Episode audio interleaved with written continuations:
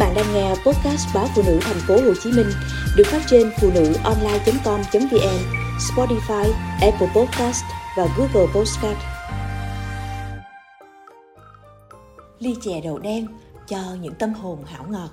Chính thành phần nước cốt dừa tươi là điểm khác biệt tạo nên độ béo ngậy thơm ngon của quán chè quen thuộc trên vỉa hè 43 Nguyễn Hữu Cầu, quận 1, thành phố Hồ Chí Minh.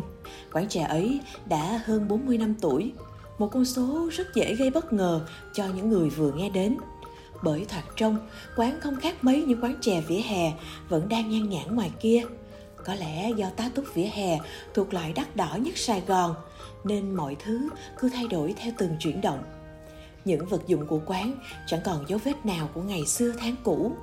May mà người bán thì vẫn còn quen mặt, ly chè vẫn nguyên hương vị cũ nên khách quen vẫn còn biết dấu quay về.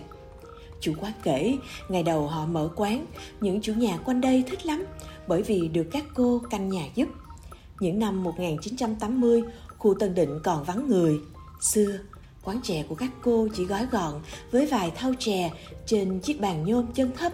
Nay, sau khi lượng khách ồ ạt do các youtuber, tiktoker mang đến mà quán dẹp luôn cái bàn, bày hẳn trên vỉa hè. Cái ly thủy tinh giờ được thay bằng ly nhựa vì sự tiện dụng khách quen có chút không vui.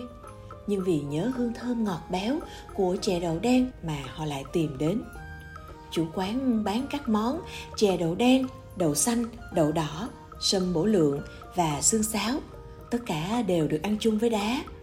Nhưng món ghi dấu sâu đậm trong lòng khách chính là chè đậu đen. Ly chè đậu đen của quán rất ít nước, sền sệt, gần như khô, đậu được hầm thật kỹ, cho mềm mà không nát khi ăn, khách có thể nhẫn nha nhẫn nhơ nhai hạt đậu đen và sẽ thấy thơm bùi mà dẻo chứ không bột. Gu của quán là ngọt béo hết cỡ nên ai thích vị thanh nhạt sẽ cảm thấy không hợp. Khách gọi, người bán múc đậu đã hầm, trang thêm nước đường và nước cốt dừa tươi.